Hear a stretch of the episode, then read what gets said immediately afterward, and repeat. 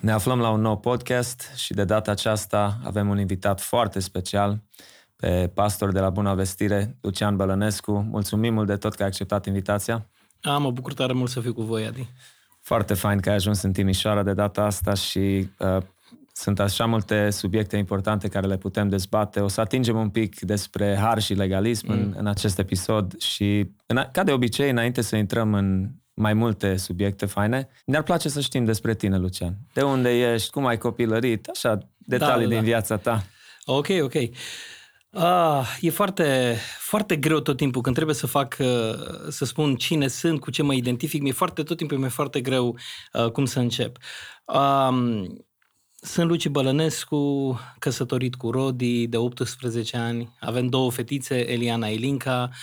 Um, sunt uh, unul dintre păstorii Bisericii Bunavestire din București, Biserica Baptistă, biserică plantată în 1999 de Vasile Taloș, uh, care din nefericire a plecat la Domnul sau din fericire pentru dumnealui, da, pentru mm. noi, din nefericire.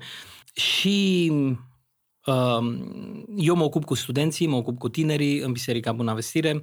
Sunt născut în Mangalia, am făcut liceu în Oradea, Spune foarte, uh, lucrul se spune multe despre mine, că tot timpul am fost pe drumuri, parcă. În Mangalia am făcut liceu în Oradea, facultatea am făcut-o în București, uh, am făcut, am studiat uh, filozofie, sunt licențiat uh, în final în istorie, am stat 12 ani în IT uh, și în urmă, cu, da, în urmă cu 6 sau 7 ani fratele Taloș a venit la mine și mi-a spus Luci, uite, cred că e timpul să vii uh, și să faci parte din echipa pastorală. M-a speriat realmente când mi-a făcut uh, propunerea asta și am spus, cred că am pierdut trenul ăsta, voi spune nu. Wow. Și am fost, uh, în vara aia am fost la părinții mei în Statele Unite și habar n-am cum, dar Dumnezeu a pus atât de puternic presiune pe mine cu privire la um, ideea asta de a, de a intra în echipa pastorală, încât atunci când m-am întors după două luni, m-am dus la fratele Taloș și am spus, frate Taloș, uh, habar n-am cum o să fac, aveam o firmă de IT, dar Dumnezeu mă împinge să spun da. Și am spus da. Și din momentul ăla am știut că aia e vocația mea. Am știut că voi muri fiind păstor. Uh, am înflorit realmente. Uh, îmi place să fac, îmi place să fiu, uh, îmi place să fiu păstor, îmi place să stau printre tineri. Am o pasiune uh, așa arzătoare pentru cei nemântuiți. Uh, am o pasiune pentru tinerii creștini care se luptă cu îndoială care se luptă cu, care sunt frământați, care sunt undeva la periferia bisericii, care nu sunt înțelegi de biserică.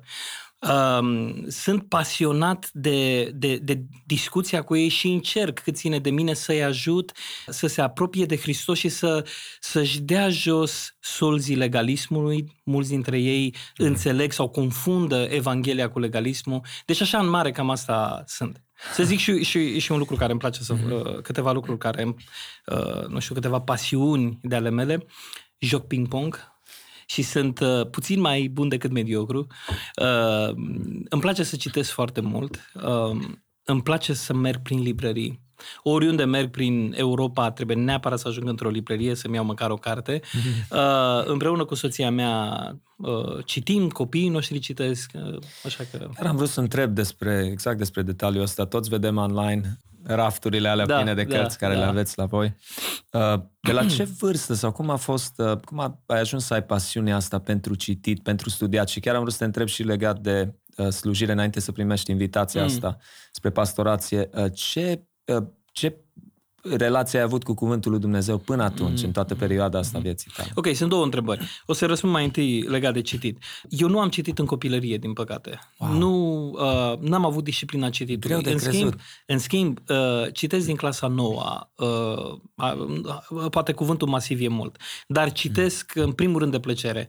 Am avut un profesor de de, de literatură în uh, liceu, care era foarte teatral în modul în care ne, ne, ne stârnea dorința de citit. Și mi-aduc aminte, la un moment dat a intrat în clasă și a spus uh, dragi copii, vreau să vă spun că nu o să, nu pot să fac nimic azi cu voi. Lăsați-mă să-mi revin. Și noi întrebam, domn profesor, la ce s-a întâmplat? Am citit aseară un roman.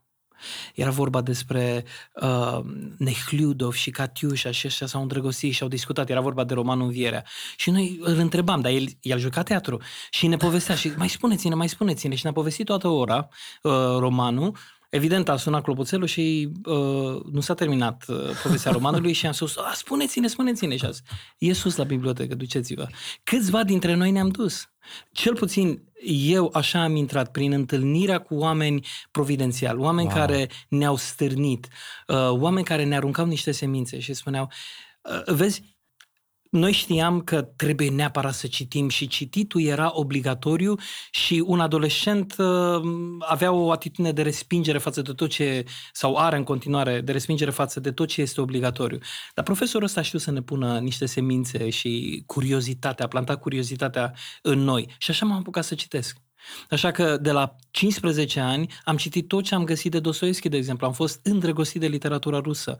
Wow. Uh, am citit Dickens, am citit romanele pe care le citești în, în special în, uh, în, în adolescență. Deci ai devenit un dependent al cititului. Da, da, da. Pot să spun așa, uh, e o dependență, singura dependență pe care o, uh, mi-o doresc și pentru copiii mei. Absolut, ce tare. Sigur, e și dependența de, de scriptură. Absolut, da. absolut. Și a doua parte cu studiat sau relația ta cu cuvântul până la invitația Până de... la invitația fratelui Taloș. Eu n-am, uh, nu m-am rupt de biserică. Eu sunt uh, în...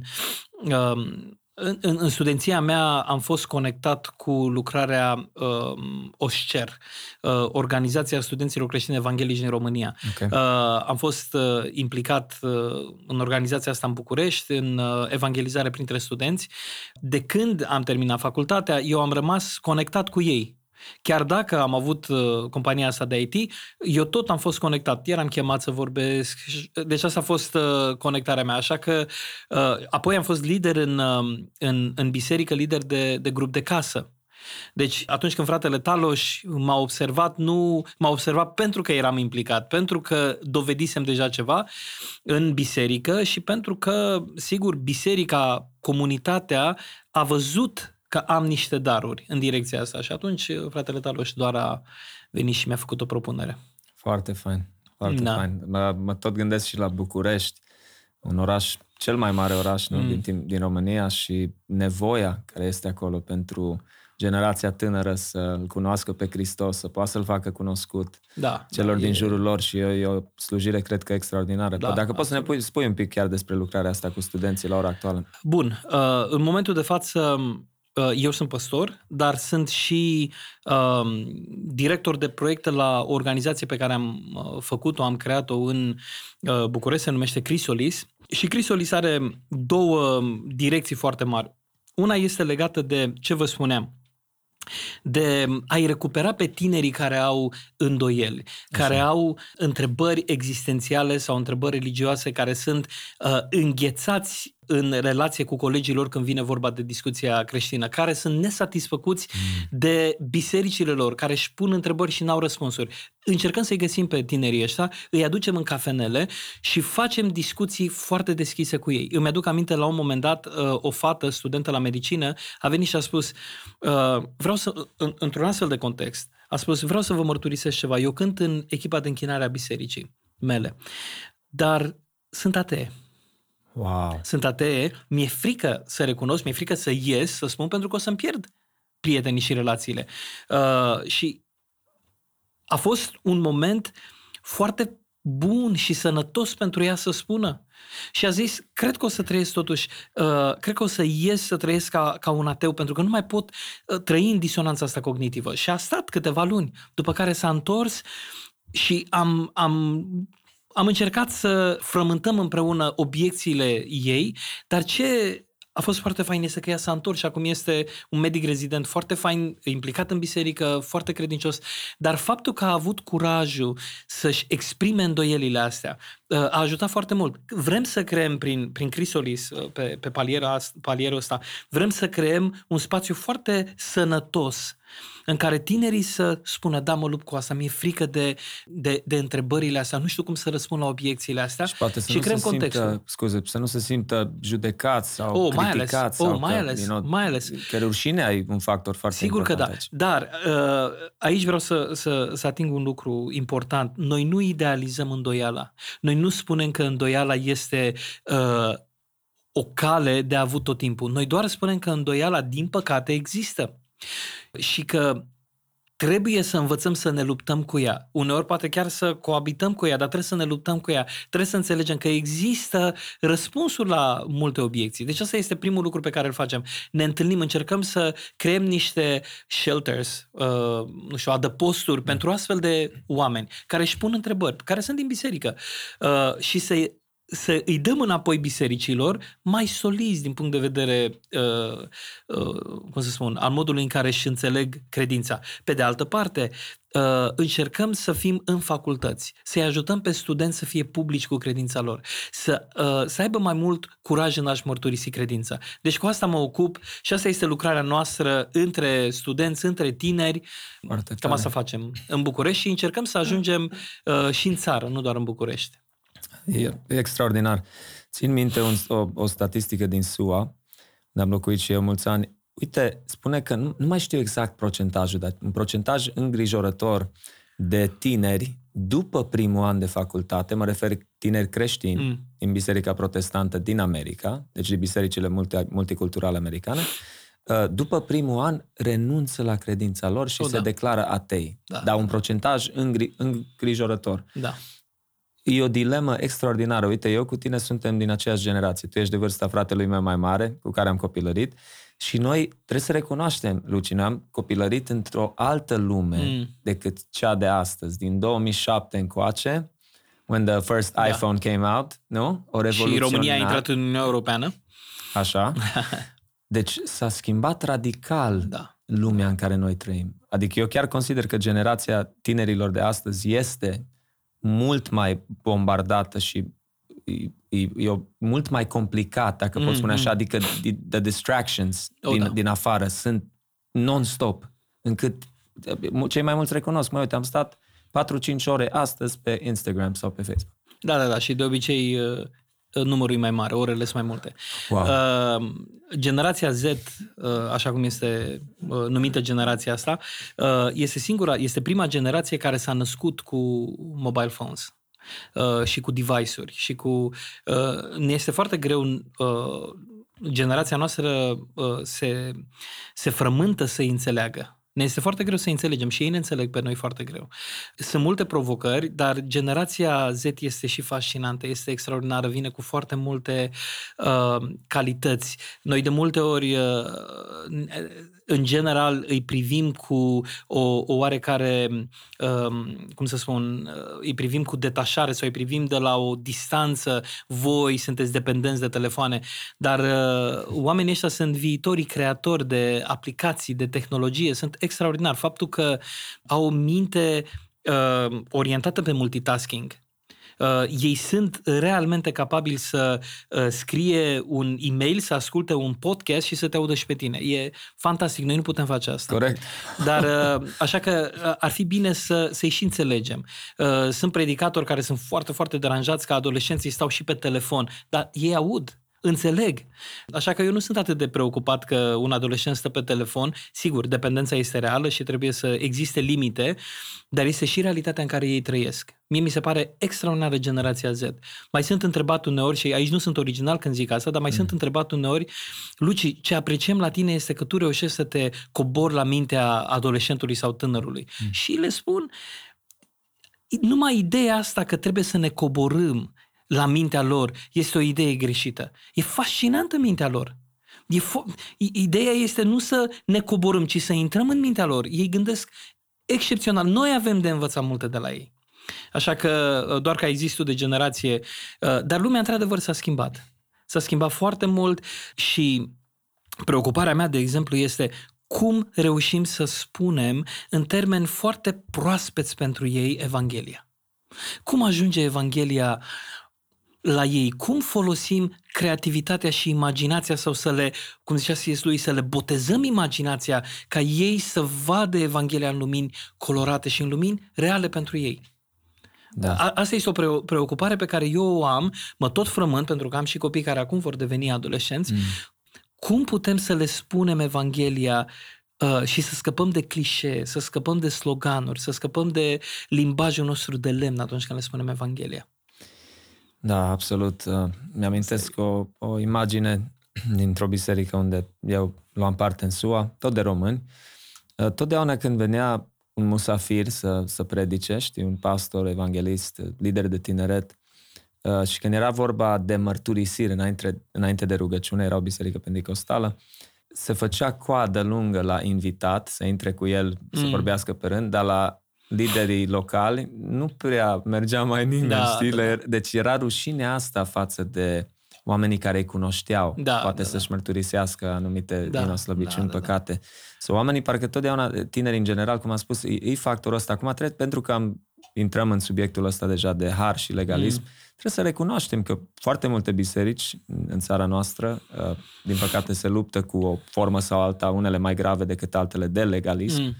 sau tradiții. Unele sunt tradiții și nu sunt neapărat legalism, cât sunt tradiții, dar ținem foarte tare de ele și cred că trebuie să ne trezim la realitatea că bisericile în care eu cu tine probabil am copilărit, uh, vremurile alea, timpurile acelea, s-au schimbat foarte da. mult. Evanghelia a rămas aceeași, Așa nu compromitem este. cuvântul, Așa este. You know, realitatea, lucrurile de, de bază, doctrina și așa mai departe, dar totuși formele se pot schimba și probabil aici iară e o dilemă între generația tânără și generația părinților noștri da, în special. Da, da, da. Noi deja cumva suntem la mijloc, eu cu tine cred că înțelegem ambele. Uh, da, da. Știi? Ah, Adi, problema legalismului este e atât de, de profundă. Um, Pavel în Galateni o expune, mi se pare, cea mai profundă expunere a legalismului este în epistola lui Pavel către Galateni. Prima epistolă scrisă de el și e foarte în vervă. Ai spus uh, tradiție și foarte corect ai spus că nu e neapărat legalism. În primul rând aș face distinția între tradiționalism, conservatorism, legalism. Super. Uh, tradiționalismul uh, poate fi folosit de legalist, dar nu e legalism. Pentru că tradiționalismul spune avem anumite lucruri bune în trecut pe care vrem să le ținem. Dau un exemplu. Vine bunica ta și îți spune, Adi, uh, uite, vreau să demolez casa, dar în uh, pod am multe lucruri adunate. Du-te, uite-te și vezi ia ce e bun. Și tu te duci și vezi, vezi lucruri foarte faine, unele absolut inutile, dar pe care le vrei în casa ta, pentru că au o valoare sentimentală. Altele care sunt pur și simplu gunoi și le arunci. Asta face tradiționalismul, nu doar în biserică, în general. Asta face tradiția. Se uită la lucrurile din trecut, unele n-au nicio legătură, nu mai sunt bune absolut deloc, altele sunt foarte bune. Conservatorismul vine și spune, le voi conserva pe cele bune. Țin la ele. Legalismul, în schimb, vine și spune, cine nu ține aceste lucruri nu e mântuit. Mm. Legalismul tot timpul are de-a face cu mântuirea. Legalismul, de exemplu, nici nu apare în scriptură, nu apare cuvântul legalism, dar apare această idee a unei autoneprihăniri. Eu trebuie să fac ceva ca să fiu un final mântuit. Eu trebuie să fac ceva să-L țin pe Dumnezeu satisfăcut de mine. Sigur că da, ă, mântuirea este prin har, dar eu în final îl țin pe Dumnezeu satisfăcut de mine prin faptul că mă rog suficient, prin faptul că citesc Scriptura suficient și oamenii fac, nu fac distinția între uh, conceptul de justificare și de sfințire. Justificarea înseamnă acel act juridic pe care Dumnezeu îl spune atunci când am crezut și m-am pocăit, îl spune despre mine, neprihănirea, viața neprihănită a lui Hristos ți-o dau ție. E un transfer. E un tra- asta este justificarea. Oamenii nu cresc în justificare. Eu nu sunt mai justificat decât tine. Justificarea e un act juridic, atât, pe care Dumnezeu l-a spus despre noi când am fost mântuiți. Dar după aia începe procesul de sfințire. Începe creșterea, că de aia în Tit, capitolul 3, uh, avem imaginea asta completă când Pavel spune voi ați fost mântuiți, dar după aia spune voi trebuie să fiți primii în fapte bune. Amândouă sunt puse împreună. Uh, așa că e, e foarte important să înțelegem că legea nu este rea. Noi când vorbim despre legalism, niciodată nu vorbim împotriva legii. Mm. Ăsta este antinomianism, adică împotriva legii. Tot ceea ce este lege trebuie să fie rău. Nu e adevărat. Legea este bună, legea este arată caracterul sfânt al lui Dumnezeu, arată frumusețea lui Dumnezeu. Dar legea, spune Pavel în Galateni, nu poate și nu a fost intenția ei să aducă mântuire. Atunci când eu cred că sunt mântuit prin faptele legii, ăla e legalism. Absolut. Ăsta este legalismul. Sau când tragi uh, concluzii sau doctrine, îți faci doctrine legaliste da. bazat pe Vechiul Testament. Știi că am întâlnit, Luci, mulți creștini care se petrec foarte, foarte mult timp în Vechiul Testament, mm. încât foarte rar îi auzi să-L menționeze pe Hristos, să menționeze Harul.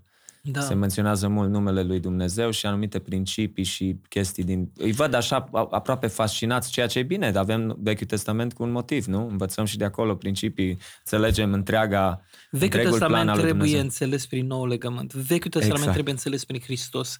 Uh, asta face Hristos cu cei din uh, Emaus. Asta face Filip uh, cu famenul etiopian. Asta face Petru în Faptele Apostolilor Pavel. Explică nou legământ, explică mântuirea lui Hristos și explică Vechiul Testament prin Isus Hristos. Eu aș face cu acești fraze ai noștri care sunt foarte atașați de Vechiul Testament Aș face un studiu pe Galateni. Galateniu ne vindecă și ne așează pe o direcție bună. Pentru că în, în Galateni Pavel spune același lucru, spune vreau să înțelegeți că mai întâi au fost făgăduințele date, promisiunile date lui Avram și apoi după 400 de ani Dumnezeu a venit cu legea lui Moise, dar acea lege nu a desfințat promisiunea.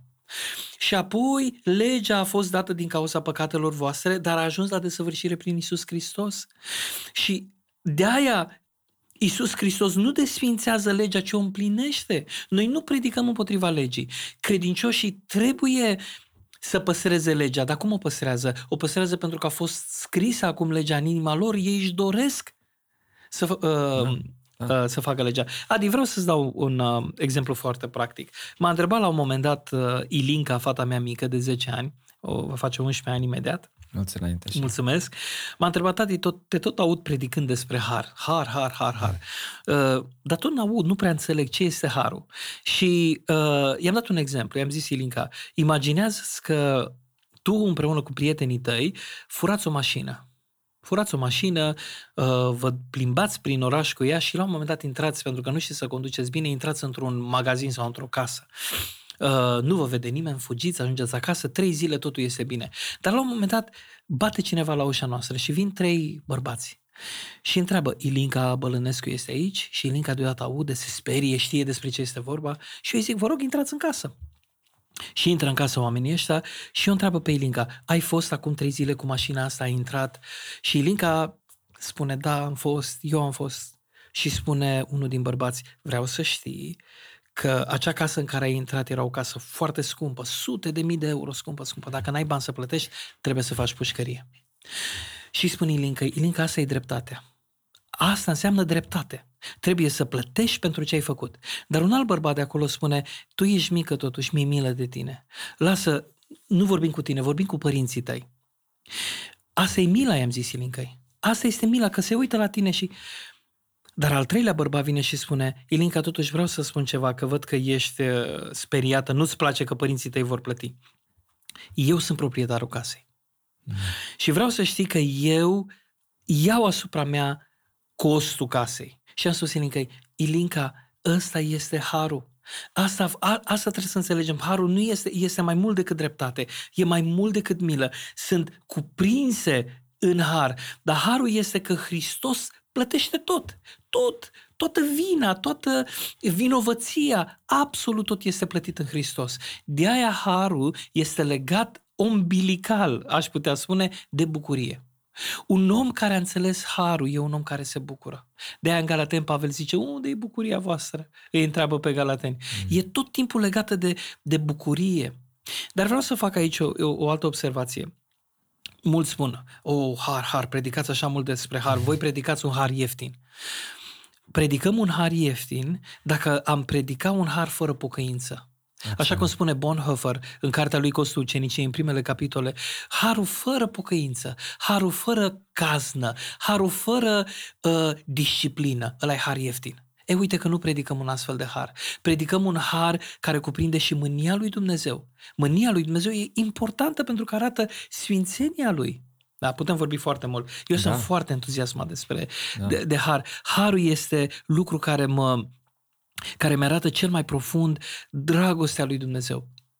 Harul e cel care mă ține, de exemplu, în biserică. Bisericile trebuie să fie comunități ale Harului. Absolut. Bisericile nu sunt atractive pentru că nu mai sunt comunități ale Harului, că nu mai trag perifericii, că nu mai trag pe oameni, atrag pe oamenii divorțați care spun pentru noi sigur nu mai e nicio, nicio speranță. O, oh, este speranță. Comunități ale Harului, nu comunități în care oamenii se ridică pe un piedestal și sunt niște muzee, își arată propria neprihănire. Ale nu sunt atractive. Deloc. Îmi aduc aminte, Eliana avea 5 ani, dau de multe ori exemplul ăsta, avea 5 ani și s-a întors acasă plângând.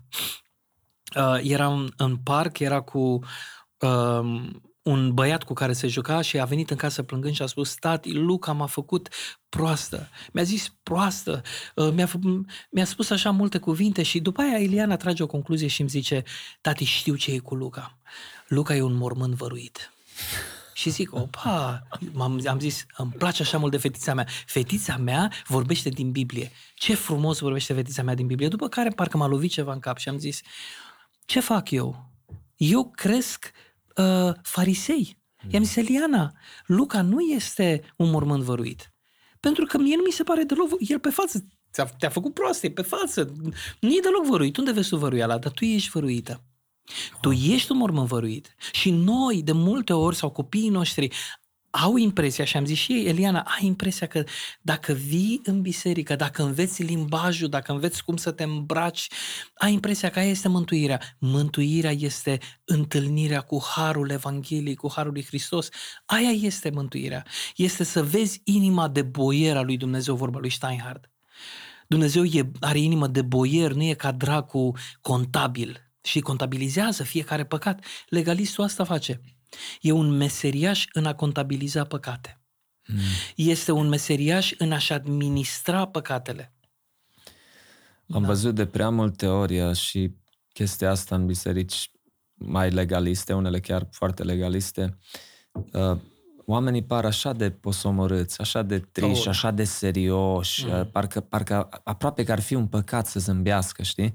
Și după aia vezi că pun unii din acești oameni și în special liderii pun presiuni foarte mari pe, pe oameni, adică să, oh, da. să ducă o evlavie uh, foarte mare, dacă pot spune așa, adică să se comporte într-un anumit fel și totdeauna e extraordinar în sensul că ei, ei probabil, dacă sincer cu ei, realizează că nici ei nu poate să ducă o, da. jugul da. care îl, îl o, pun pe alții. Esențialmente, legalismul este fariseic, e ipocrit. Asta este, dacă vrei, și teza Domnului Isus împotriva fariseilor, de aia și expresia morminte văruite. Voi ascundeți foarte bine. Exact. Când eu eram uh, uh, la mare, copil, am crescut în Mangalia, uh, ne jucam cu niște mingi gonflabile și le țineam sub apă cu piciorul și încercam să creăm un echilibru. Dar când aveam impresia că ține mai bine mingea aia în control, atunci ne sărea în față. E, asta, e, asta, e, asta e viața legalistului. Are impresia că el își ține păcatele sub control, învață să le țină, să, să le ascundă și când are impresia că le ascunde mai bine, păc, iese un șurub, iese o minge, iese, știi? De ce? Și, și e, o viață, e o viață cumplită, amară, cinică, uh, pentru că își dă seama că nu poate să trăiască în felul ăsta. El legea, el crede că el poate să-și... Vezi tu, legalismul este, este un cancer pentru biserici. Mm. Pentru că, în esență, legalismul spune, eu îmi rezolv în final problema păcatului. Corect. În timp ce omul care a înțeles Evanghelia e eliberat și spune, Doamne, dacă Tu nu intervii, mm. eu nu aș putea să scap de pornografie, n-aș putea să scap de uh, bârfă, n-aș putea să scap de invidie, de răutate, de toate lucrurile. Eu n-aș putea. E un miracol. A dat cineva un exemplu, cred că îl cita pe, uh, pe Spurgeon uh-huh. și uh, spunea Știți imaginile alea în care oamenii sunt uh, într-o mare, uh, un ocean și ridică mâinile uh, ca să fie salvați și Isus întinde mâna să-i salveze. E o imagine total greșită despre mântuire. Pentru că adevărul este că oamenii, înainte de a fi credincioși, ei nu întind mâna spre Dumnezeu. Ei sunt pe fundul mării, sunt oase pe fundul mării, sunt niște cadavre. Evanghelia spune că Isus a plonjat în ocean, a intrat, i-a luat, a suflat în viață în ei și i-a făcut copii și moștenitori. Asta este Evanghelia. Noi nu putem să facem nimic să ne scoatem pe noi din starea în care suntem. Harul spune că Hristos este Cel care ne-a mântuit, dar Hristos este Cel care ne ține și mântuiți fiind și ne crește, ne dă putere să, să ne dorim chiar să ne disciplinăm, ne dă putere, ne dă, ne cum să spun, ne îndeamnă, Duhul ne îndeamnă să ne disciplinăm. Absolut. Este, este atât de importantă uh, discuția despre, despre har și de aia spun, legalismul este un cancer în biserică. Din interior. Din exterior, sigur, avem progresismul și avem tot felul de influențe, dar din interior este uh, legalismul. Este o, o contradicție mai mare uh, între uh, un creștin care nu e bucuros, care nu e senin. Bucuros nu înseamnă râde într-una, să, nu, nu înseamnă fericirea aia, mă ierți, uh, foarte americană. Exact. Uh, nu, dar înseamnă o seninătate dată de speranță. Asta este bucuria creștinului. Creștinul este e înfipt, cimentat într-o speranță. De aia spune Pavel în Roman capitolul 5, voi vă puteți bucura până și în suferință. Pentru că știți că suferința în final naște răbdarea. De aia, de aia, noi avem o speranță care transcende suferința. E greu, suferim, plângem, sigur că da, dar în final avem, spune Pavel în Tesalonice, voi nu sunteți ca cei care se întristează fără speranță. Voi aveți o speranță, aveți o nădejde. Da? De aia, Harul ne aduce tot timpul aminte cine suntem și că finalmente aparținem lui Hristos și ne putem bucura. Absolut. Am auzit despre anumiți pastori, uh, români, bineînțeles, vorbim în contextul rom- da. românesc, care au spus următorul lucru, eu parafrazez, și au spus-o la mai mulți oameni. Au zis, uite, noi știm că avem o anumită libertate în Hristos sau că lucrurile nu sunt chiar cum le uh, promovăm noi. Dar au zis, noi ținem lucrurile foarte, foarte strict, rochia până la pământ, mm-hmm. costumul mm-hmm. neapărat, așa mai departe, și multe altele legat de obiceiurile unei biserici. Da. Pentru că știm că oamenii oricum au tendința să o lase mai, mai lejer, să asta ei oricum nu o să respecte în totalitate și atunci noi mergând în extrema de a fi mult mai da. strict sau mult mai așa, ei oricum o să lase un pic din ea și atunci se echilibrează undeva unde da. trebuie, știi? Deci am auzit chestia asta. Da. Um, eu, eu n-aș spune um, că la ilegalism. Vreau, vreau să fac această observație. Există biserici legaliste. Bă, dar trebuie să menționez o mică paranteză, în sensul că ei impun asta în biserică. Adică trebuie să faceți așa. Atenție, și chiar și aici vreau să fac o observație. Okay. Uh, cunosc biserici foarte contemporane, foarte, uh, cum să spun, uh, moderne, uh, oamenii se îmbracă cool, sunt foarte mulți hipsteri care vin, știi? Foarte, Extrema aia uh, Atenție, dar care sunt legaliste. Wow! Da? Care, legalismul nu are legătură neapărat uh, Uh, nu e legat strict de cum mă îmbrac. Poți să fii legalist și să fii foarte contemporan, să predici o, o evanghelie legalistă, adică o autoneprihănire. Oamenii ăia din bisericile tradiționale care spun trebuie neapărat să vii cu fustă, trebuie neapărat să vii cu batic. Bine, și pe lângă doctrine și altele, da? Ei pot fi tra- tradiționaliști, dar este legalism doar în momentul în care spun așa, și știu că din păcate mulți spun, dacă tu nu vii îmbrăcat așa, dacă tu nu porți, tu nu ești mântuit, tu îți pierzi mântuirea. Ăla e legalismul. Pentru că legalismul tot timpul leagă mântuirea de comportament. Asta este greutatea pică până la urmă pe mine. Eu sunt mântuit dacă mă comport. Inclusiv, știi care e obsesia legalistului? Obsesia legalistului este următoarea. El o să-ți dai seama de un legalist când va pune obsesiv această întrebare. E păcat aia? E păcat cealaltă? E păcat cealaltă? Oare e păcat aia? Legalistul pune, pentru că el vrea tot timpul să umble în niște limite bine trasate. Omul care e scăpat de legalism va pune o întrebare puțin mai, mai diferită legat de păcat. Îi aduce glorie, onoare lui Dumnezeu modul ăsta de comportament, chiar îmbrăcămintea asta. Este, nu cumva eu sunt uh, exagerat Acum, trebuie să mărturisesc că uh, eu nu am o problemă uh, cu bisericile care au lumini albastre, care au uh, instrumente în biserică. Pe mine nu mă deranjează atât de tare.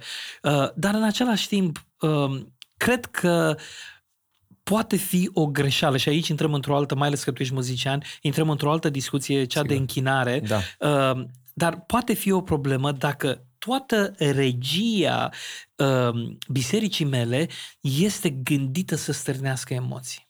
Atunci e o problemă. Am o problemă.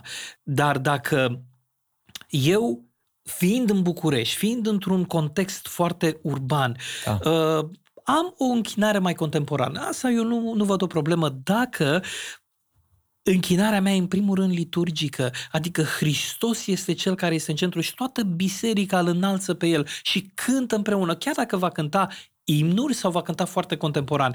Hristos este înălțat. Dar revenind la, la, la cei care pun reguli stricte, uh, eu cred că în final oamenii ăștia nu au încredere în Duhul Sfânt. Hmm. Nu au încredere în Dumnezeu. Au impresia că ei sunt puși acolo să, să țină ei, să aibă ei un rol pe care uh, îl au, uh, în final îl are Duhul Sfânt. Duhul Sfânt e cel care mustră. Eu cred că ce ar trebui să facem e să predicăm Evanghelia așa expozitiv, poate și tematic din când în când, dar luată la rând, predicată Evanghelia, nu gândurile mele, lăsată predicată Scriptura, scuze, lăsată Scriptura să vorbească, predic, predicat coerent și Scriptura va vorbi și va atinge teme la rând de cum, până și cum să, cum ar, nu cum să mă îmbrac, dar rolul decenței în biserică. Exact. Uh, principiul decenței. Apoi, Scriptura îmi va da dozajul corect. Ea îmi va da, dar eu trebuie să fiu îmbrăcat în Scriptură. Așa că eu le- le-aș sugera acelor lideri, acelor păstori, predicați Scriptura, unu, doi, fiți între oameni, păstoriți turma. Păstorul miroase a oi, mm. nu? E între oi. Ciobanul miroase a oi. Uh, nu miroase a programe, nu a simpozioane, a oi. Este între ei. Două chestii esențiale. Predicați Scriptura la timp și Scriptura va, va, își va face lucrarea în final. Și doi, fiți între oamenii ăia, păstoriți, stați cu ei, mergeți. E, e foarte grea munca asta. E foarte grea. Uneori stăm până la două dimineața cu anumiți oameni. Înțeleg. Și noi, și eu stau și până la două dimineața. De ce? Pentru că îmi pasă de ei. Apoi eu sunt om care trebuie să fiu păstorit. Le-aș spune acestor păstori, asigurați-vă că și voi sunteți păstoriți. Nu fiți guru. Narcisismul e așa o mare problemă printre păstori. Și așa ușor ajunge acolo. Oh, da, da. Pentru că ai impresia că, că tu ții uh, biserica în mână, Duhul Sfânt o ține. Amin. Prin predicarea Scripturii, prin predicarea Harului, prin păstorirea oamenilor. Uh, chiar, chiar ieri, uh, un prieten de-al meu din SUA, român, foarte americanizat. El totdeauna a fost așa, mă, na, mai carismatic, mai punea mult accent pe lucrurile, darurile supranaturale și așa mai departe. Poate o să se uite la podcastul ăsta, îmi permit oricum nu-i spun numele, dar am avut ceva pe inimă să-i spun, că am văzut că promova uh, traducerea asta de Passion Bible da. Translation, mm-hmm. care practic a fost tradusă de un singur om. Uh, o adăugat o grămadă de cioi, e mult mai groasă ca Biblia, da, da, adică da. o parafrază, nu, nu pot să spun că o parafrazat, pur și simplu o adăugat de la el. El, el omul respectiv care o tradus-o, ei scriu acolo în descriere că a fost tradusă de mai mulți școlari, nu știu ce, dar nu dăm niciun nume, mm-hmm. că practic e tradusă doar de el. Și el susține că a avut ceva vise, vedenii, în care Hristos a venit la el în mod personal, i-a spus trebuie să traduci Biblia, trebuie o nouă traducere și așa mai departe. Și prietenul meu sus, susținea că și el o simțit din partea lui Dumnezeu că trebuie să uh, înceapă să citească această traducere, acum doi ani sau ceva de genul, și recomanda la toți să facă la fel. I-am scris în privat, am vorbit cu el și n-am avut prea multe ce să-i mai spun, că la un moment dat o zis, mă, mie, eu știu, am auzit glasul lui da, Dumnezeu, mie da. mi-a vorbit personal, da. eu susțin asta, te iubesc, dar eu văd da. așa. I-am spus, i-am mai dat câteva sfaturi, i-am spus, man, pentru mine negru pe alb, da. omul e clar, e, am, i-am trimis și câteva linkuri cu oameni care chiar you know, mm. uh, o studiat cuvântul lui Dumnezeu și oameni înrădăcinați, un cuvânt care au explicat, uite, de ce. Și nu că da. l-au criticat pe om, cât au arătat că traducerea nu e una bună și sănătoasă mm. și de ce trebuie schimbat textul biblic, nu da. original. Da. Și, vezi, legalismul am vrut aici să ajung. Deci, multe pasaje sau, că ei până la urmă poate ar avea un verset pentru orice chestie care o susțin. Dar zicea cineva, probabil ai auzit și tu, că dacă scoți un verset dintr-un pasaj sau luăm un verset din Galateni și nu respectăm restul contextului, poți să faci Biblia să spună ce vrei tu, practic, știi? Și atunci mi-a plăcut ce am vorbit noi înainte să începem podcastul, cum te ocupi și de anumiți tineri cu mm. ucenicia mm. și așa, și foarte mulți nu știu cum să înceapă mm. să studieze Cuvântul lui Dumnezeu, unde încep, cum să fac, și atunci avem și dilema asta, chiar dacă avem resurse mai mult ca oricând în istoria da, creștinismului da, da. La, la degetele noastre pe laptops, pe tablete, pe ce vrei tu, mm-hmm. totuși, uite-te că oamenii nu înțeleg și nu cunosc scripturile în contextul ăla. Da. Și asta e o dilemă foarte mare a legalismului. Da. Uh, vreau, să, vreau să mai spun ceva legat de, de legalism. Ai spus că legaliștii scot, uh, uh, scot din context uh, anumite versete. Și așa este, unele le scot. Dar problema cea mai mare a legalismului și care este legat de scriptură nu este că scot versete din context, ci că vorbesc acolo unde Biblia tace. Legalismului și legalistului nu-i place asta, asta o știu de la fratele Bartoș și mi-a plăcut foarte mult cum, cum a spus-o, um, legalistului nu-i place tăcerea Bibliei. Legalistul vrea să fie alb pe negru. Nu? Unde, unde, unde tace Biblia vrea să vorbească el. Asta este problema cea mai mare. De aia pune reguli peste reguli. O, Biblia n-a fost, el nu o să spună asta, dar n-a fost clar aici, o clarific eu. Asta este problema fundamentală a legalistului. De aia o cunoaștere adâncă a Scripturii este esențială. Mi-aduc aminte de fratele Taloș, uh, nu știu cât îl cunosc, uh, pentru mine este mentorul și uh, părintele meu spiritual. M-a sunat odată și mi-a spus, Luci, realmente mi este milă de generația pe care o păstoriți mm. și pe care o veți păstori. Noi ne știam în trecut dușmanul, un comunist cel puțin, ne știam cât de cât îl știam și știam împotriva cui luptăm. Voi nu mai știți împotriva cui luptați. Uh, biserica devine atât de lumească, uh, dar nu într-un termen legalist, o spunea, ci sunteți înfășurați ca într-un fum de, de, de lume, de lumesc. Și a zis, știi care este cea mai mare problemă pe care o aveți și pe care o au tinerii? Este că tinerii nu iubesc Scriptura. Wow. Și nu, nu știu să studieze. Nu mai știu cum să studieze și cum să se apropie de Scriptură. Și atunci, care este uh, mandatul nostru, Adi, al meu, al tău, al tuturor celor care ne ascultă, băieți sau fete, știi care este? Ucenicia. Cea mai mare nevoie a bisericii acum e ucenicia. Eu iau niște băieți mm. uh, lângă mine și răspund, uitați-vă la mine, la cum sunt, la, uh, la cum trăiesc, așa cum sunt, vreau să vă uitați și să vă ajut și pe voi măcar un pas să faceți spre Hristos. Vorbeam cu niște băieți în timpul ăsta al nostru de ucenicie despre, exact despre întrebarea ta, uh, despre scriptură. Cum să studiez scriptura? Și am citit uh, versetul 25 din Iacov, capitolul 1. Vi-l citesc și vouă. Mm. Dar cine își va adânci privirile, privirile în legea desăvârșită, da, în Scriptură, care este legea libertății, și va stărui în ea, nu ca un ascultător uituc, ci ca un împlinitor cu fapta, va fi fericit în lucrarea lui. Și le-am spus băieților, știți care este problema noastră cu de ce citim Biblia și suntem uituci și uităm?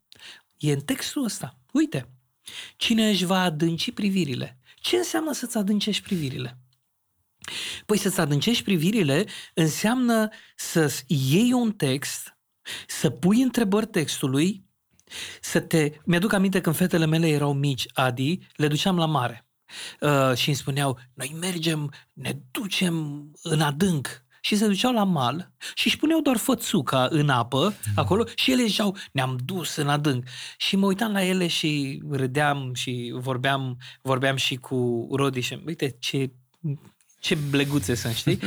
După aia am stat și m-am gândit, nu cumva suntem așa înaintea lui Dumnezeu? Noi spunem, noi ne adâncim în Scriptură, dar pălmuim Scriptura în realitate, uh, ne punem fățuca puțin și spunem, noi am citit Biblia.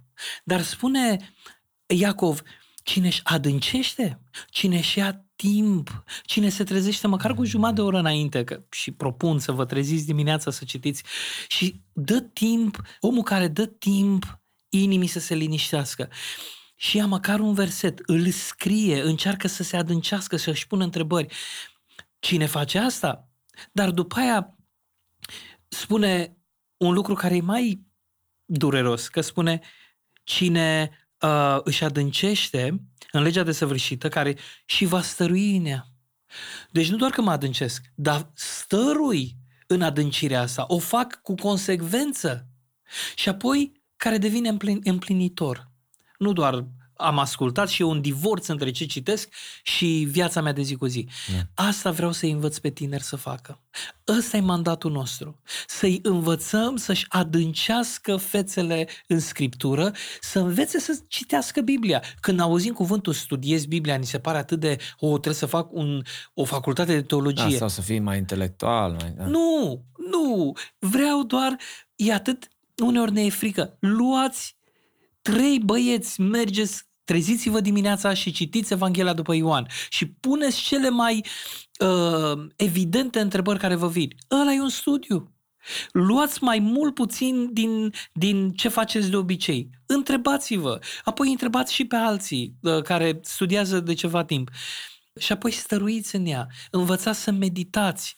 Uh, Sigur, sunt multe de spus. Chiar aș da, vrea să da. recomand o carte, Disciplinele spirituale de Donald Whitney.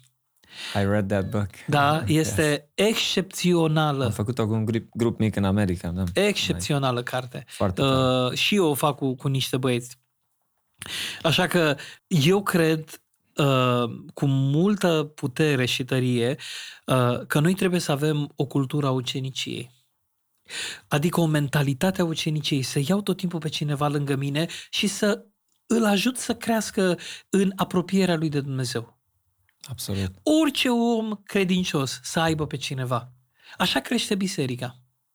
În, în mod ăsta. organic, da. În mod organic. Țin minte o mică paranteză, am ascultat mai de mult o predică de lui John MacArthur și spunea o chestie faină de tot. Spunea că un obicei bun pentru cei care vor să își citească mai, mai bine cu Bibliile, spunea că dacă e o carte din Biblie, o să dat un exemplu, nu mai știu care epistolă, care de obicei are 5-6 capitole, o zis să, să nu o citești doar o dată. O zis că nu-ți ia mult timp să citești alea 5-6 da, capitole da. din cartea respectivă, din Biblie.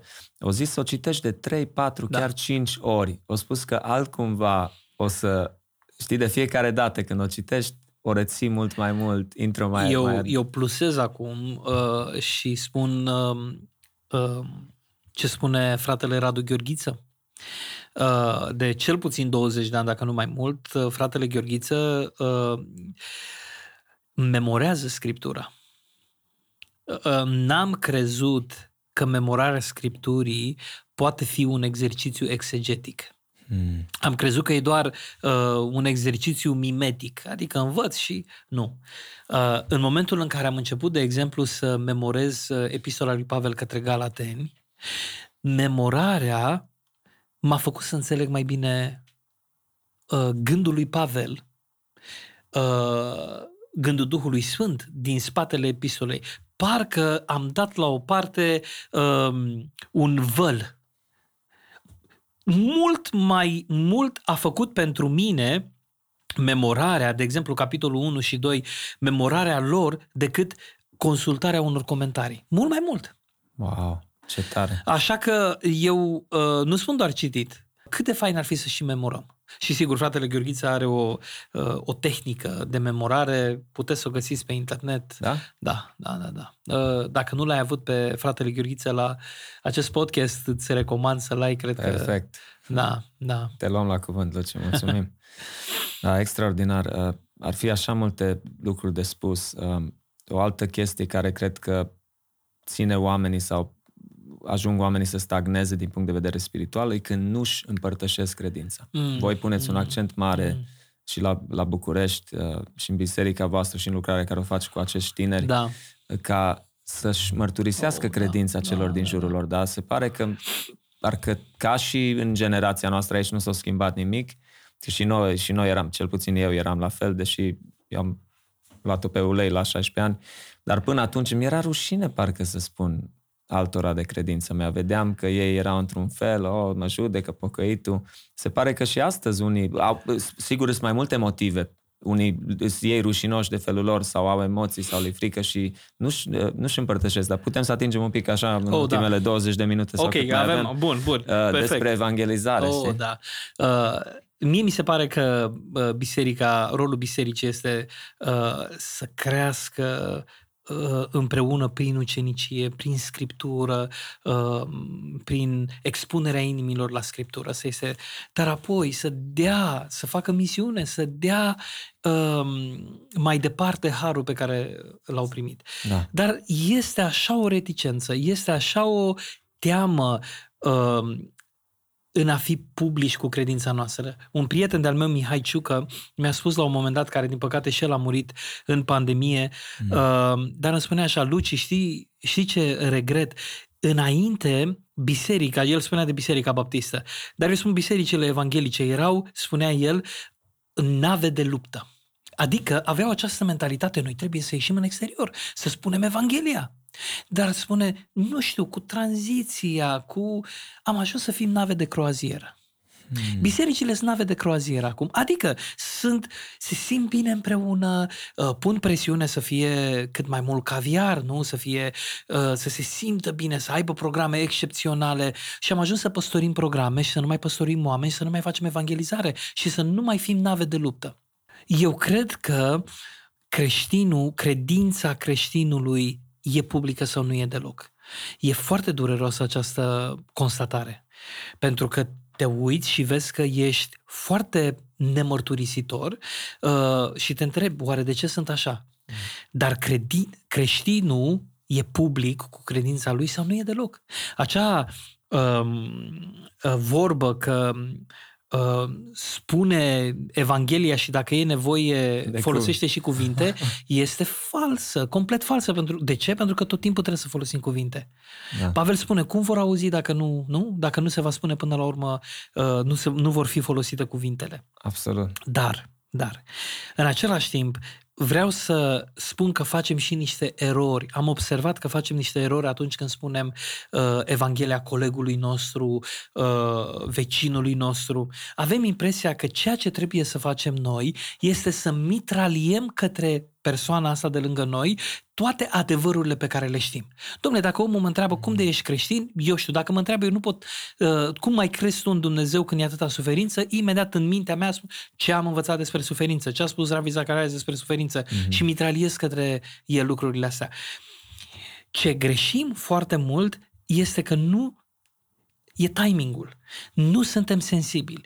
Nevoia cea mai mare a colegilor noștri nu este, de multe ori, nu este să le dăm la o parte bariera intelectuală, să le răspundem, ci știi ce barieră? Emoțională. Adică, oamenii ăștia, colegii noștri, cei care ne cunosc, au prejudecăți față de noi.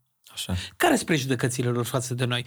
Că suntem ipocriți, înguși. că suntem înguși, că suntem habonici, că suntem homofobi, că suntem uh, multe, multe altele. Atunci când aud că noi suntem pocăiți, da? Imediat în mintea lor se pune o barieră mm. și spun, eu știu cum sunteți voi. Da? Așa că creștinul mărturisitor trebuie să înțeleagă că degeaba va începe să spună uh, poezia lui că se va lovi tot timpul de un zid. Și trebuie să recunoască cei care ne ascultă că de multe ori au impresia asta. Vorbesc și parcă e un zid.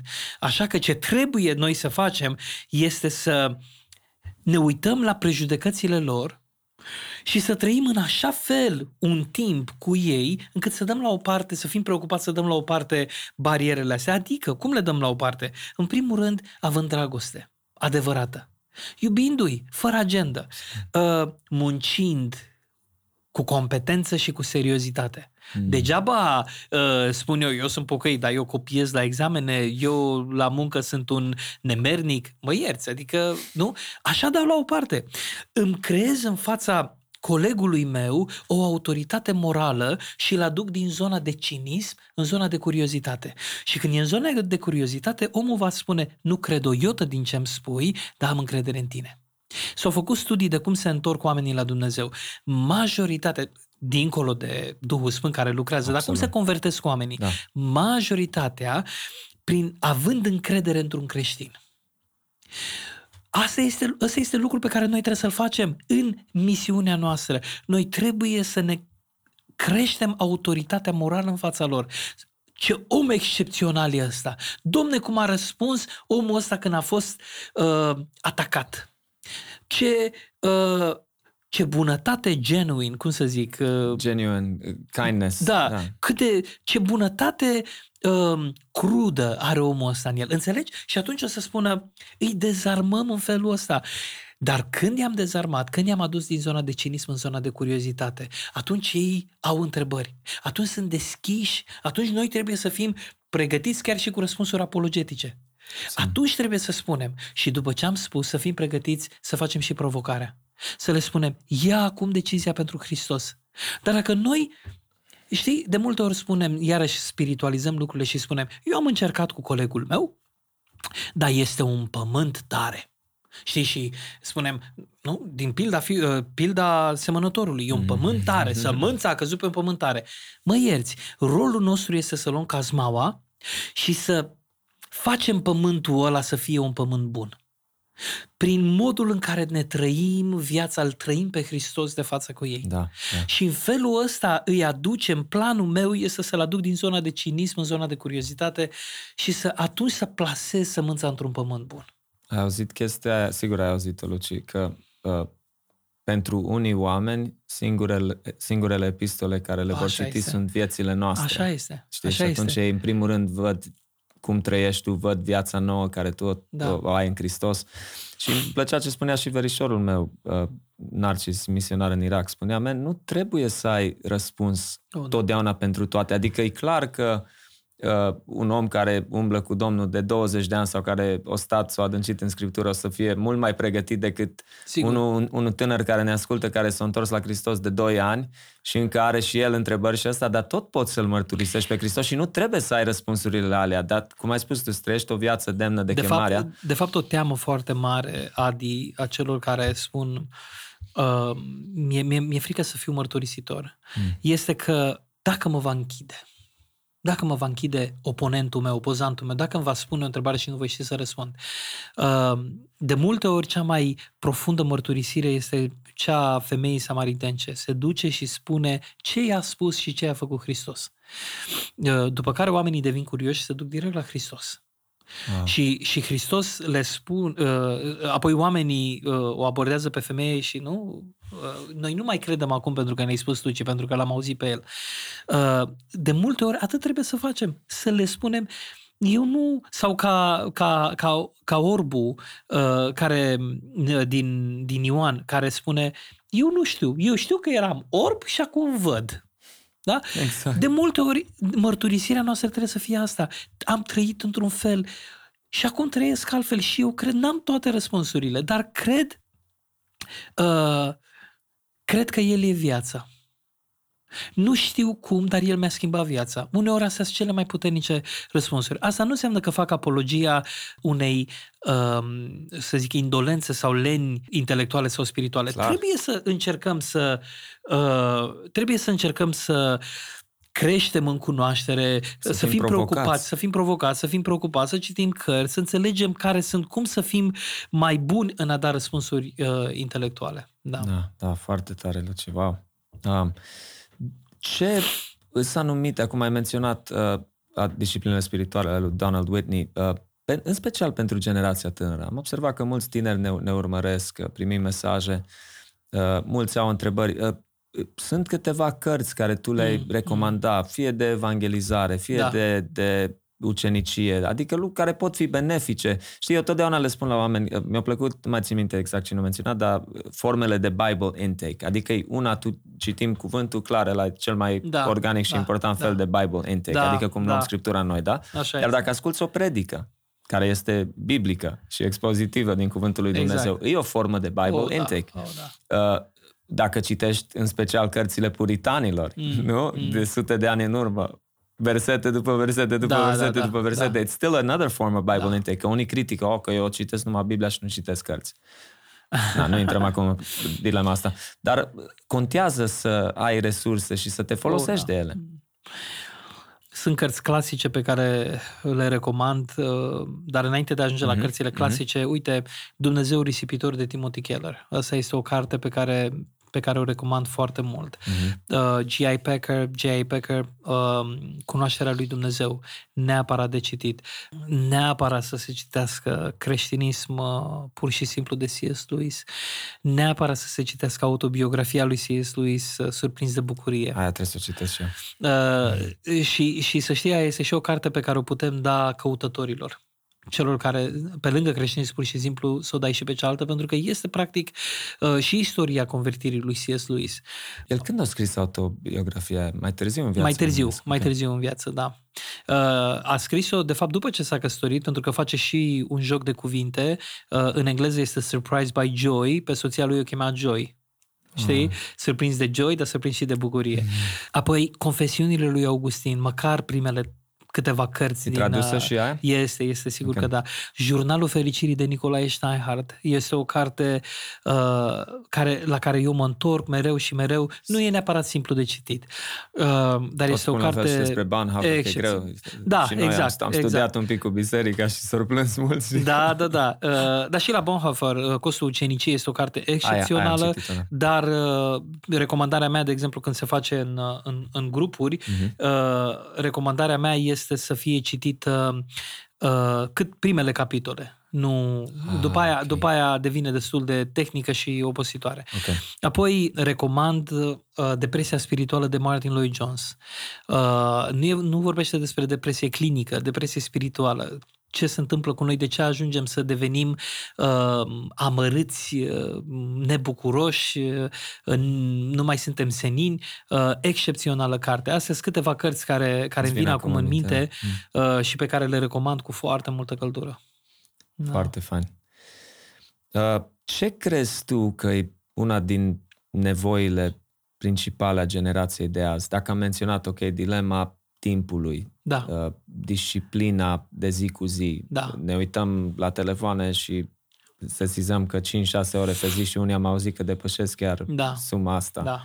Uh, ce, cum, care ar fi câteva lucruri sau, cum să spun, provocări pentru, pentru generația tânără să fie responsabil și să poată cu ajutorul lui Dumnezeu să-și împlinească chemarea lui Dumnezeu Adi, pentru ei? Cea mai mare nevoie a tinerilor e de ucenicie.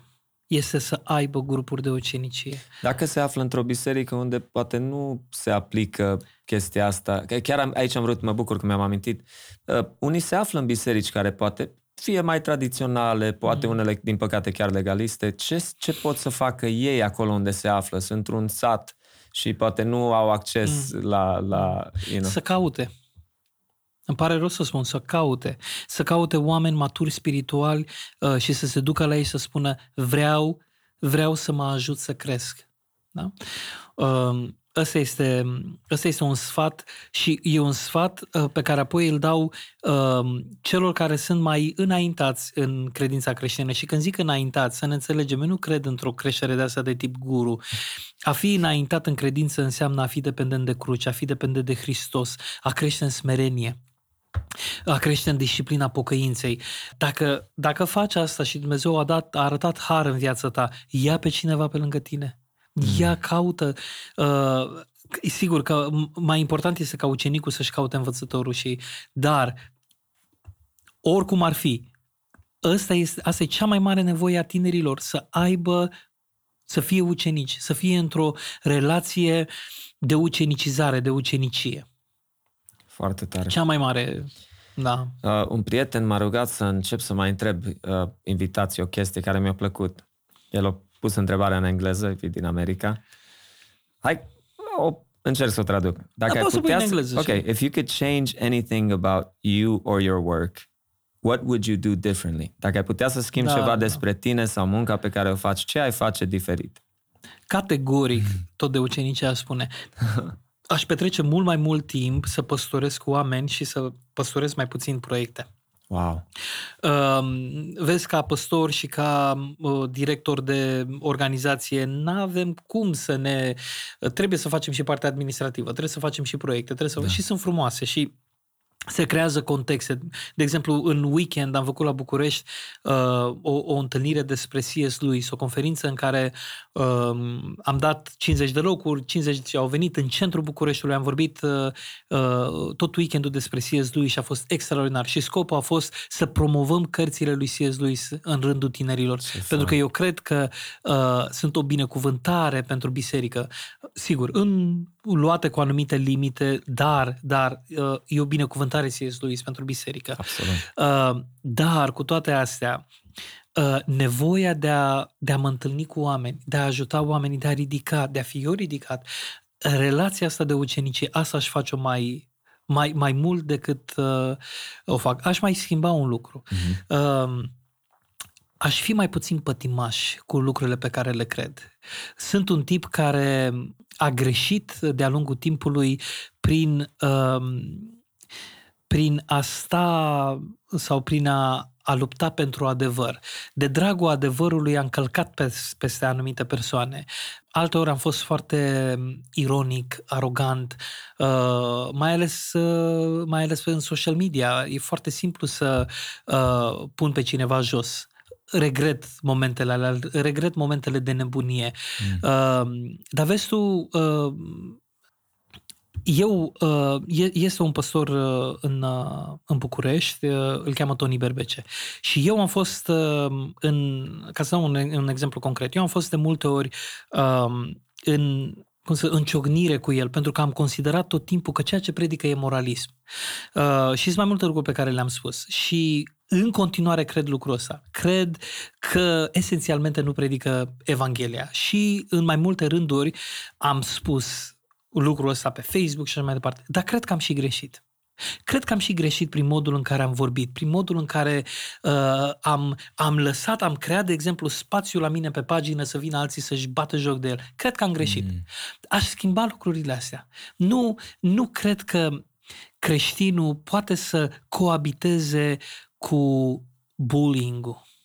Corect. Știi? Cu, uh, cu bășcălia. Da? Uh, hai să hăhăim și să râdem de toți. Nu. Uh, știi ce mă smerește Dumnezeu? În, în ce formă? Dumnezeu mă smerește că lucrează prin oameni prin care eu n-aș fi crezut niciodată că poate lucra. Și cred că Dumnezeu poate lucra prin Toni Berbece, absolut, cum să nu. Mă smerește să știu asta, mă smerește că împărăția lui Dumnezeu este mult mai mare decât gardurile mele doctrinare și religioase. Dumnezeu lucrează prin oameni care sunt ortodoxi. Și spun, uh, stai puțin, nu, că doctrina. Mm-hmm. Asta nu înseamnă că nu, nu contează doctrina. Asta nu înseamnă, de exemplu, că Dumnezeu lucrează prin, uh, că mai sunt unii care iau și schimbă, că Dumnezeu lucrează prin martorii Jehova, prin mormoni. În niciun caz. În da, niciun corect, caz. Corect. Hai să fim serioși. Exact. Sigur că sunt, sunt uh, tocmai de-aia am zis ortodox și n-am zis martorii Jehova. Da. Nu sunt creștini martorii Jehova. Mormonii nu sunt creștini. Trebuie să spunem lucrurile astea cât se poate de clar. Da? Dar împărăția lui Dumnezeu e mult mai mare decât ce pot să văd eu și mă smerește Ai. lucrul ăsta. Ai. Dacă aș schimba ceva în mine, aș schimba la atitudine atitudinea uh, aș arăta mai multă dragoste. Aș fi foarte atent legat de adevăr. N-aș dilua deloc adevărul, dar aș vrea să învăț să semăn mai mult, de exemplu, cu mentorul meu, Vasile Taloș, care avea o seninătate și o mm. căldură. Vreau să crească în mine mai mult căldura lui Isus Hristos, fără să diluez adevărul, fără să diluez doctrina, fără să fac pași în spate de la adevărul doctrinar, dar aș vrea să fiu mai, mai blând cu oamenii. Da. Asta aș face, asta da. aș schimba. Da, deci să ne asemănăm mult mai mult cu Hristos și Așa din punctul este. ăsta de vedere. Așa este. Chiar dacă mi-a plăcut ce a spus cineva că unii susțineau când erau așa mai nervoși sau făceau anumite chestii, așa, righteous anger, spuneam, pe Domnul Iisus o răsturna mesele, man, în templu. Da, da, da. Și a spus cineva, da, dar tu totuși nu ești încă, știi, I mean, da, da. Nu, nu, nu ești în locul lui să te pui, you know, Uh, nu doar că nu suntem în locul lui, uh, Iisus Hristos, în primul rând, uh, acolo se și citește greșit, că ne imaginăm că a dat cu da. biciul în oameni. Nu spune. Biblia nu spune că a dat cu biciul în oameni. Corect. A răsturnat. Uh, dar aș vrea să știu dacă avem aceeași râvnă pentru casa lui Dumnezeu ca Iisus. Aia e greutatea textului. Râvna mă mănâncă pe mine, aia mă, mă consumă pe mine. Avem râvnă? Da. Fi... Uh, mai, mai sunt oameni care spun... Um, Uite-te la Pavel. Pavel s-a luat în Galaten, capitolul 2, s-a luat de Petru. Nu? Uh, dar aș, aș pune întrebarea asta. Cei de care te iei tu, inclusiv, inclusiv mie îmi pun întrebarea asta, cei de care mă iau eu sau uh, te iei tu, pot să vorbească despre tine cum a vorbit Petru după aia despre Pavel? Mm. Prea iubitul nostru Pavel, care scrie greu. Nu? Dacă oamenii pe care îi criticăm vor vorbi apoi despre noi, cum a vorbit Petru despre Pavel, putem să, sigur, trebuie să, să stăm, cum spun americanii, să stăm pentru adevăr. Absolut. Și uneori va trebui să fim fermi și va trebui să nu umblăm cu mănuși când e vorba de adevăr. Și uneori trebuie să spunem, da, aici te-ai comportat ca un nebun. De ce? Pentru că în joc este Evanghelia. Atunci când este Evanghelia, dar în același timp am grijă ca relația mea cu tine să, să nu fie stricată. Asta este foarte important. E mare provocare. Deci și spus, echilibrul da. ăsta e foarte greu de ținut. Dar Duhul Sfânt ne învață, ne învață din greșelile pe care le facem, să, să ne trezim din uh, nebunia noastră, semeția noastră și așa mai departe. Da, mi-a plăcut și că ai, ai spus să susținem adevărul sau lucrurile care noi suntem încredințați cu ele din punct de vedere biblic, dar atitudinea și felul cum... Păi uite de ce spune, ce spune Pavel uh, în Galateni. Uh, mă mir că treceți așa de repede de la cel ce v-a chemat prin Harul lui Hristos la o altă Evanghelie. Pe el îl doare chestia asta. Mă mir că treceți. Asta este uh, problema cea mai mare. Că treceți de la Evanghelie, Evanghelia curată la o altă Evanghelie. Pentru asta noi ar trebui să fim foarte fermi. Foarte fermi. Amin, amin. Da. Și în concluzie, ultima întrebare, Luci, cum reușești să faci atâtea Ești și familist, ai și două fete, da. ai, ești, ești, you're a busy man. Cum, da, cum reușești să, să stai deasupra? Cum te disciplinezi? Uh, măi, foarte greu, foarte greu și cred că uh, aici trebuie să mărturisesc că am avut și momente de burnout, am avut și momente în care uh, am spus că este foarte, foarte, uh, foarte greu. M-am simțit tras în toate direcțiile, m-am simțit superficial mm-hmm. în anumite momente. Am avut momente în care am zis uh, cum mă pot duce în fața bisericii cu o, bise- cu, cu o predică nepregătită bine pentru că n-am avut timp și chestia asta uh, m-a așa de tare m-a tulburat încât am zis eu trebuie să tai undeva. Eu sunt o persoană ai văzut și n-am nicio problemă să mă vulnerabilizez, da. sunt o persoană care uh, se luptă cu un aspect. Îmi place să fiu plăcut de alții. Îmi place să fiu uh, uh, apreciat. Asta este lupta mea spirituală. Mm. Lupta mea spirituală este să fur din gloria lui Dumnezeu. Când, mm. când predic, uh, oamenii să vină să zică, Lucia, ai predicat excepțional. E o luptă spirituală. Și atunci mi-e foarte greu să zic nu. Înțelegi? Asta este o disciplină pe care o am. Uh, să spun nu din când în când și este ok, eu nu sunt Mesia, nu sunt Hristos. Absolut. Uh, și atunci spun nu. Dar cu asta mă lupt. Asta este lupta mea. Așa că dacă uh, vă rugați pentru mine, rugați-vă ca Domnul să-mi arate har. Uh, pentru că ăsta este un... Când ești eliberat de har, Deodată îți dai seama că tu nu ești în centrul poveștii. Este Hristos. Și dacă Dumnezeu va hotărâ să te scoată uh, din, din uh, zona reflectoarelor, este foarte ok. El este, el trebuie să fie văzut, nu eu. Înțelegi? Și atunci, cât sunt văzut, Doamne, vreau să învață-mă să te slăvesc pe tine, nu să mă slăvesc pe mine. Asta, asta este lupta pe care noi o avem. Și eu o am. Și eu da, da, și cred că dacă suntem sinceri, toți putem să ne identificăm da, cu ce ai spus. Da. Luci, mulțumim mult de tot că ai acceptat și poate și, și cu alte ocazii. Mult. Domnul să-ți dea putere în tot ce faci, man. Îți mulțumesc tare mult. Drag.